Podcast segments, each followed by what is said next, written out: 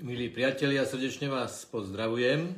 Prajem vám požehnanú a duchovne plodnú popolcovú stredu.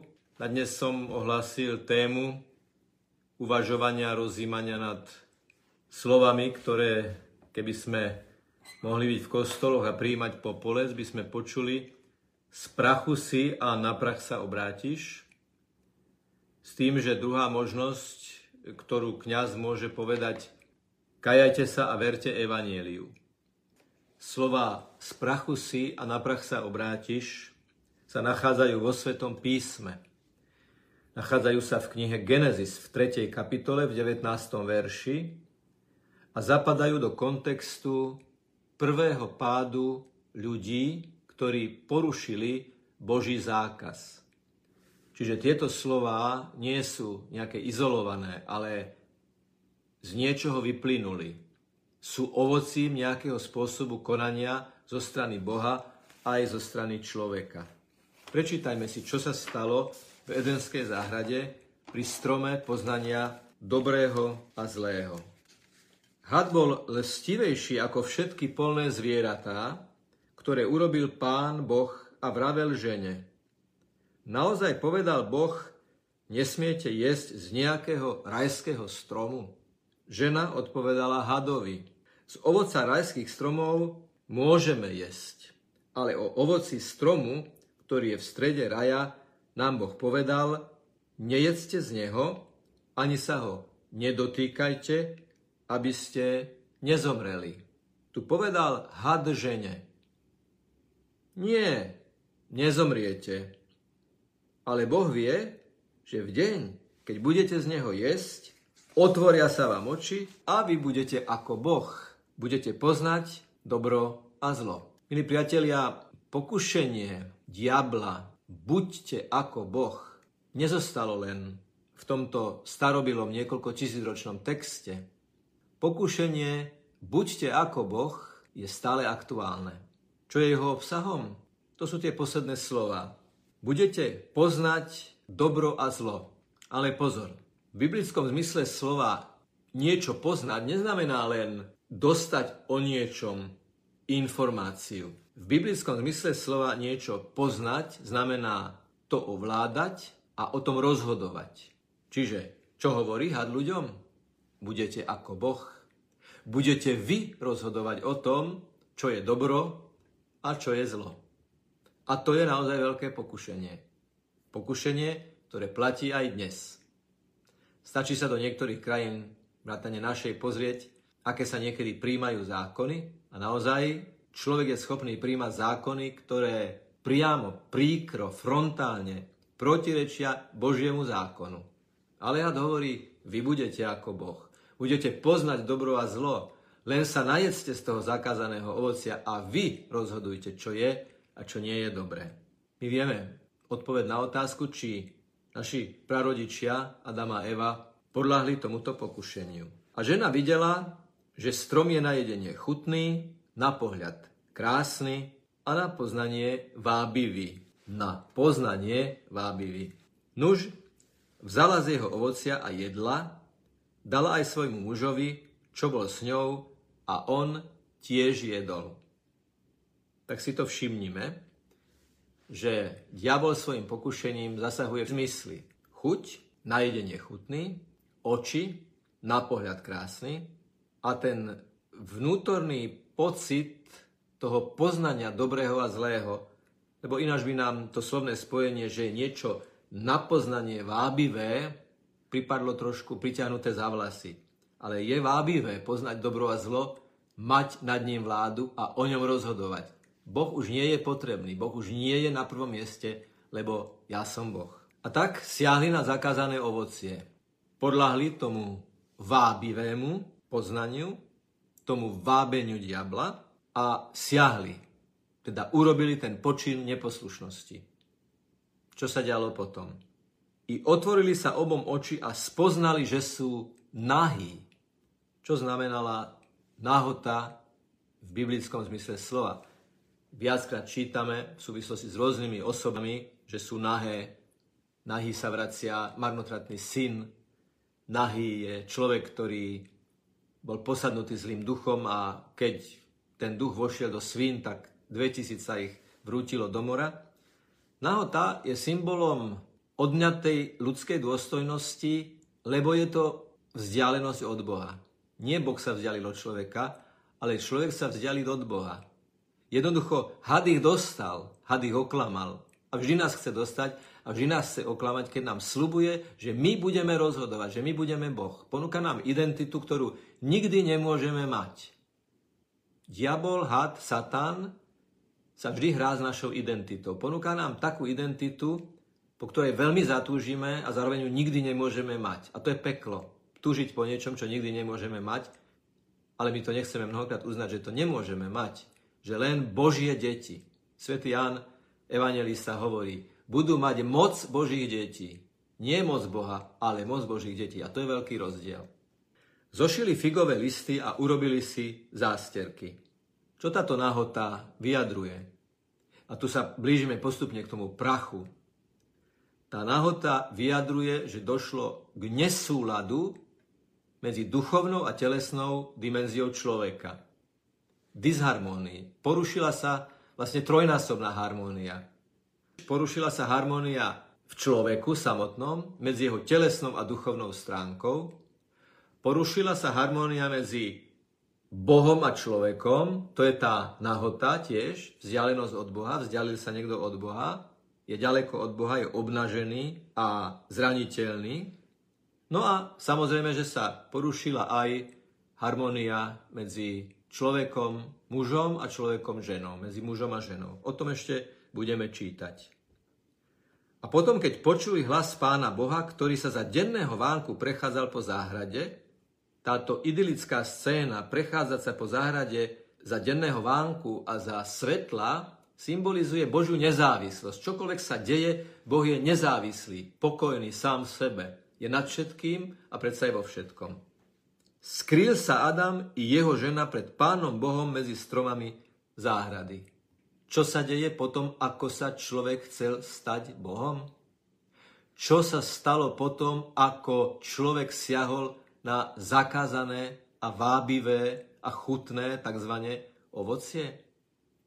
Zbadali, že sú nahí a utekajú pred Bohom. Nahota a útek pred Bohom sú len dve stránky toho istého spôsobu správania. Ste nahí, lebo utekáte pred Bohom. A lebo utekáte pred Bohom, ste nahí, obnažení. Strácate svoju dôstojnosť a vaše telo prestáva poslúchať vašu duchovnú stránku.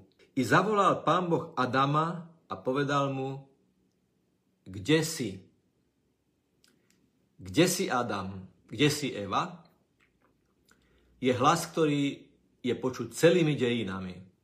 Podstate, čo robili proroci v celom starom zákone? Volali na ľudí. Adamovia, Evi, kde ste? Adamovi synovia, Adamove céry, Eviny synovia, Evine céry, kde ste?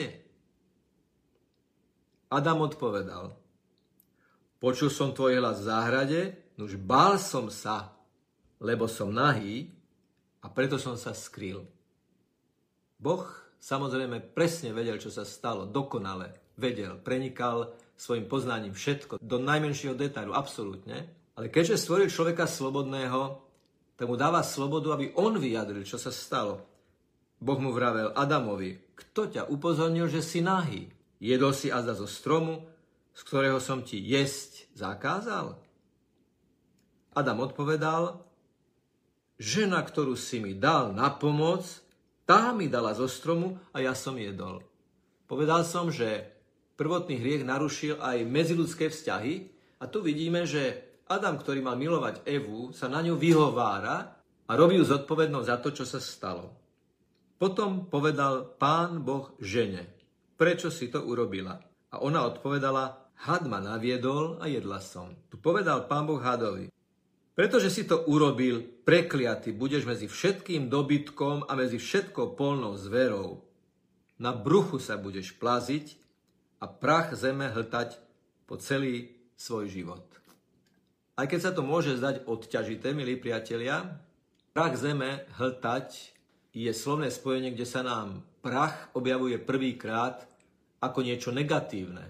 A už tu naznačím, a ešte sa k tomu dostaneme, že Prach je tá časť pôdy, ktorá je nezužitkovateľná, je krehká a neužitočná.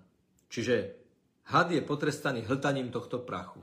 Ako to zapadá do toho, že človek je vytvorený z prachu zeme. Ešte sa k tomu dostaneme a čím viac to budeme čítať, a zda tým viac tomu aj budeme rozumieť. Nepriateľstvo ustanovuje medzi tebou a ženou, medzi tvojim potomstvom a jej potomstvom, ona ti rošliape hlavu a ty mu zraníš petu. Tu je marianská predpoveď Panny Márie, ktorá výťazí nad zlom a ktorá sa ešte objaví v Jánovej apokalypse. Je aj v prvej, aj v poslednej knihe Biblie. V prvej knihe Starého zákona a v poslednej knihe Nového zákona. Ustanovujem nepriateľstvo je obranný val medzi satanom a človekom.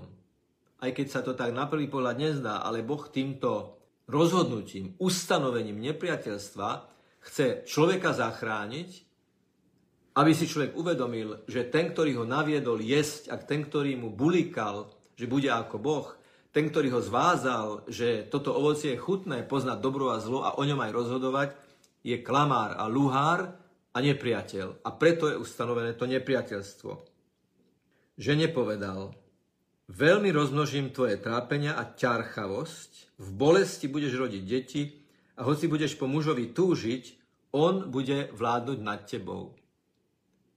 Exegeti vysvetľujú, že trest sa v podstate týka evinej identity ženy.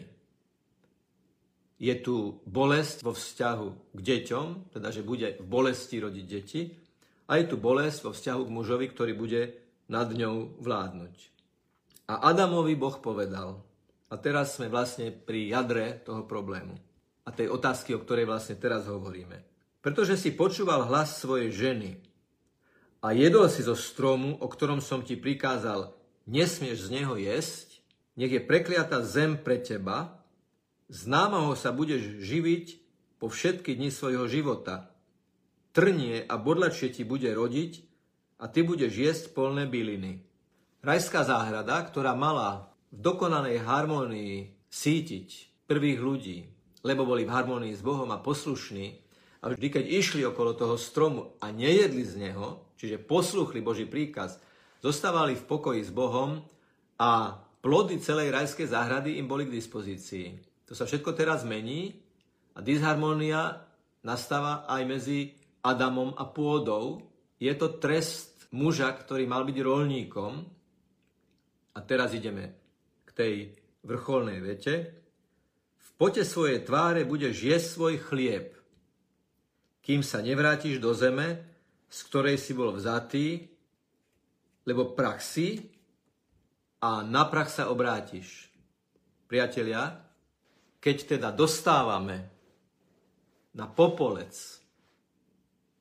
na čelo popol, so slovami prach si a na prach sa obrátiš, dostávame ho preto, že sme Adamovi synovia a céry, Eviny synovia a céry a že ten prvotný hriech, ktorý oni spáchali, lebo ho spáchali ako prvý a zároveň to bol aj ich osobný hriech, sa tajomným spôsobom, plodením prenáša na každého človeka. Krstom sa tento dedičný hriech zmýva, ale zranenie po tomto hriechu zostáva v podobe vôle, ktorá sa naklonila k zlému. Krst je tým záchranným kolesom, ktoré má človeku pomôcť, aby sa postupne z tohto vymanil, oslobodil, odstrihol, lebo ho odstrihuje už ten krst a aby, aby žil v láske. Slovo Adam, Adamach, znamená stvorený zo zeme. Čiže, čo je zakodované v slovách z prachu si a na prach sa obrátiš. Boh ťa stvoril z prachu zeme. Prečo ťa Boh stvoril? Prečo ma Boh stvoril? Prečo nás Boh stvoril? Nie zo zeme, ale z prachu zeme. Prečo nás Boh stvoril v tom symbolickom zmysle slova z tej nezužitkovateľnej, nepoužiteľnej, absolútne neúrodnej časti pôdy, ktorú keď sa vietor do nej oprie, ju aj zdvihne a ju rozptýli, že aj, aj nestála. Je to symbolom naprostej závislosti človeka od Boha. Lebo Boh stvoril človeka z prachu zeme a vdýchol do ňoho dušu. Vtedy sa človek stal človekom. Si vzatý zo zeme, ale si animovaný, oduševňovaný, kriesený, udržiavaný pri živote Božím dýchom. Keď Ježiš dýchol na apoštolovo večeradle, a odborníci na sväté písmo hľadali paralelu k tomu Ježišovmu dýchnutiu pri slovách, komu odpustíte, bude odpustené, a komu zadržíte, hriechy budú zadržané, tak paralelou k tomuto Ježišovmu dýchnutiu, dýchnutiu druhého Adama Ježiša Krista, bolo prvé dýchnutie Boha Stvoriteľa, ktorý keď dýchol na Adama stvoreného zo zeme, tak on začal žiť. To je to oživujúce stvoriteľské dýchnutie. Čiže z prachu si stvorený a človek si preto, že ja ti dávam svojho ducha, ale keďže si nahý, keďže si sa vzdialil, keďže si sa vzdialil od môjho dychu, života, ktorým ťa udržujem v byti, tak následkom tvojho hriechu je smrť. Ty sa do toho prachu vrátiš. Čiže z prachu si, to je aj o tom, že nás Boh stvoril a že bez Božieho dýchnutia nevieme byť, lebo len z prachu nevyžijeme, zomrieme a zároveň je to o pominuteľnosti človeka, veď konec koncov aj slovo vieť je zo slova prach. Ale je tu ešte čosi. Do prachu sa vrátime preto, aby mohol Boh proces stvorenia reštartovať. Nie je to len negatívne, je to aj pozitívne, že príde čas, keď z tela panny Márie bude uhnietený nový Adam. A my, ktorí sa vraciame do prachu, čakáme na to, že s novým Adamom nás Boh pri vzkriesení stvorí ako nové bytosti. Samozrejme, Boh čaká na našu spoluprácu, že vieme, že nezostaneme ležať v prachu, ale že rozvíjajúc náš duchovný rozmer, duchovný rozmer našej existencie, našu dušu, budeme sa dvíhať k Bohu. A nebudeme rozhodovať o tom, čo je a čo nie je pravda, ale uznáme to, čo hovorí Ježiš, ja som cesta, ja som pravda, ja som život – a keď ste na ceste bez pravdy, ste tuláci, ktorí padajú stále do prachu. Keď ste v pravde, ale nie ste na ceste, ste teoretici, ktorí tiež padáte do prachu. Len keď ste v pravde na ceste, máte život. Ja som cesta a pravda, aby ste mali život, lebo život je cesta v pravde a pravda na ceste. Pravda, ktorá je stabilným činiteľom cesty a cesta, ktorá je vlastne dynamizovanou pravdou, keď kráčame do väčšného života. Ja som cesta, pravda a život. Nie vy rozhodujete o pravde, ako ste chceli a chcete doteraz, keď siate na zakázané ovocie. Ja vám hovorím, že ja som cesta, ja som pravda, ja som život. No a Evangelium Popolcovej stredy nám práve hovorí o spôsoboch, ako sa vymaniť z prachu, ako nebyť len prach, unášaný vetrom, ako to čítame v jednom texte biblickom. A to sú tri počiny, o ktorých Ježiš hovorí v Evangeliu svätého Matúša. Už to je symbolické, že je to Evangelium svätého Matúša, pretože Matúš bol ten, ktorý pracoval s prachmi. Jeho zaujímali pôvodne prachy. Tiež je zaujímavé, že o peniazoch hovoríme ako prachoch. Slovo prachy na peniaze pochádza z pražského, respektíve českého podsvetia, argot českého podsvetia, kde za prachy sa označovali drobné peniaze. Zrejme, keď e, bol lup, teda niečo ukradli a boli tam nejaké drobné, malé peniaze, že sa nepodarilo ukradnúť veľa peňazí, tak hovorí, že to sú prachy. Matúš sprostredkúva toto evanelium, lebo on tie prachy zanechal a dovolil, aby mu Ježiš vdýchol nový život. Ako svojím spôsobom nové stvorenie a nový Adam. Hovorí sa v dnešnom evaníliu o almužne, o modlitbe a o pôste. A veľmi naliehavo hovorí Ježiš, aby sme neboli vonkajškoví, teda aby sme almužnu nedávali tak, že nás budú obdivovať, aby sme sa nepostili tak, že to na nás bude vyložene vidieť a aby sme sa nemodlili tak, že to bude viac teátro pre ľudí naokolo, ako niečo veľmi intimné v živej Božej prítomnosti.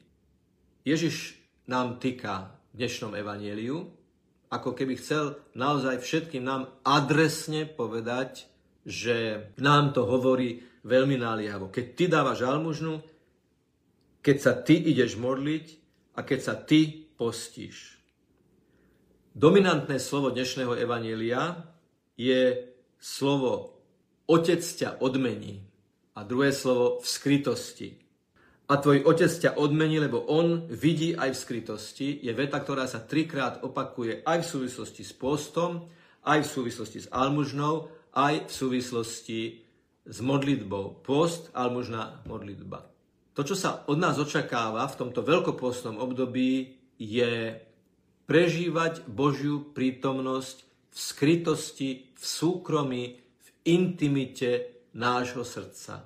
Prežívať tam živého Ježiša, ktorý chce dosiahnuť najlepšie hlbiny našich úmyslov. Ježiš v dnešnom evaneliu pranieruje vonkajškové konanie a trikrát ironicky hovorí, no už dostali svoju odmenu. Chcete slávu? Chcete obdiv? Chcete pozornosť ľudí?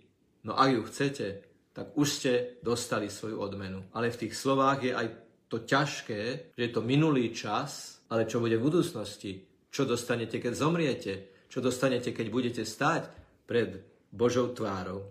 A tak pri almužne nemá vedieť ľavá ruka, čo robí pravá. Toto je slovné spojenie, ktoré sa u nás používa skôr v negatívnom zmysle slova, ale keď dve ruky niečo robia a jedna robí niečo dobré, tá druhá má sklon ukazovať. Aha, pozrite sa, čo robí moja pravá ruka dobré. Môže to byť o tom, že neukazujte jednou rukou čo dobre robí vaša druhá ruka.